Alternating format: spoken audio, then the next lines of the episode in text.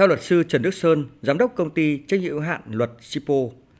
câu chuyện gạo ST25 bị xâm phạm không mang đi đăng ký bảo hộ trước tại Mỹ là hồi chuông cảnh tỉnh với các doanh nghiệp Việt Nam, nhất là những doanh nghiệp đang mong muốn mở rộng thị trường tại nước ngoài, đặc biệt là tại thị trường Mỹ. Trên thực tế, việc đăng ký bảo hộ thương hiệu ở phía Mỹ khác với Việt Nam. Trong khi tại Việt Nam, nguyên tắc ai là người nộp đơn đầu tiên thì sẽ được ưu tiên cấp bảo hộ thương hiệu, thì tại Mỹ, ai sử dụng trước thì sẽ được ưu tiên cấp trước nếu trong trường hợp cơ quan đăng ký ở Mỹ đưa ra việc nhãn hiệu đã được một đơn vị khác đăng ký trước, thì cá nhân tổ chức có thể khiếu nại và giải trình về việc họ mới là đơn vị sử dụng đầu tiên nhãn hiệu đó. Tuy nhiên, đây là việc làm khó khăn và tốn chi phí. Luật sư Trần Đức Sơn làm rõ thêm.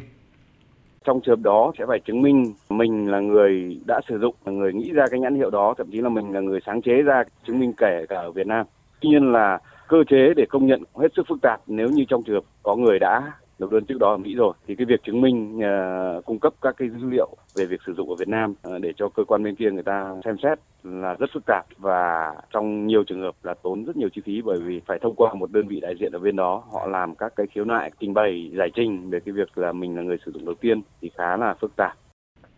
Ông Nguyễn Quốc Toản, Cục trưởng Cục Chế biến và Phát triển Thị trường Nông sản, Bộ Nông nghiệp và Phát triển Nông thôn cho rằng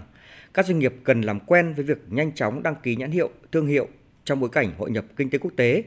khi các ngành hàng nông sản ngày càng hội nhập sâu rộng và tích cực. Ông Nguyễn Quốc Toản khẳng định, gạo ST25 đã được Cục trưởng Cục trồng trọt Bộ Nông nghiệp và Phát triển Nông thôn cấp bảo hộ về giống ở phạm vi trong nước.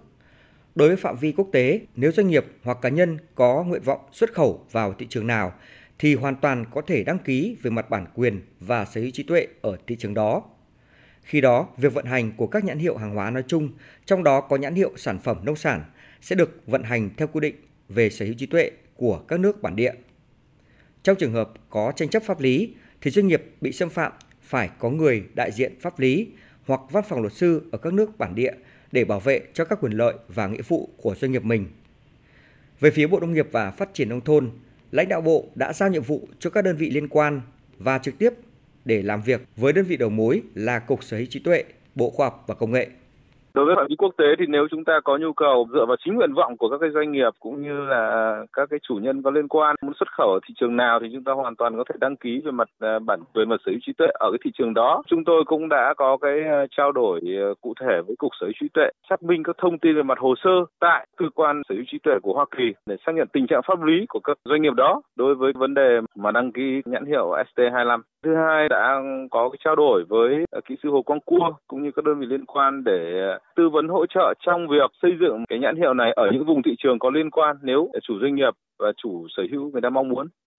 Ngay trong chiều qua, Cục Sở hữu trí tuệ, Bộ Khoa học và Công nghệ đã chia sẻ với một số cơ quan thông tấn báo chí về việc bảo hộ nhãn hiệu cho sản phẩm gạo nói chung và gạo ST25 nói riêng. Ông Nguyễn Văn Bảy, Phó Cục trưởng Cục Sở hữu trí tuệ nhấn mạnh, ST25 là tên gọi chung của một loại sản phẩm, nên bất kỳ ai kinh doanh sản phẩm, gạo đều phải sử dụng đúng tên gọi đó.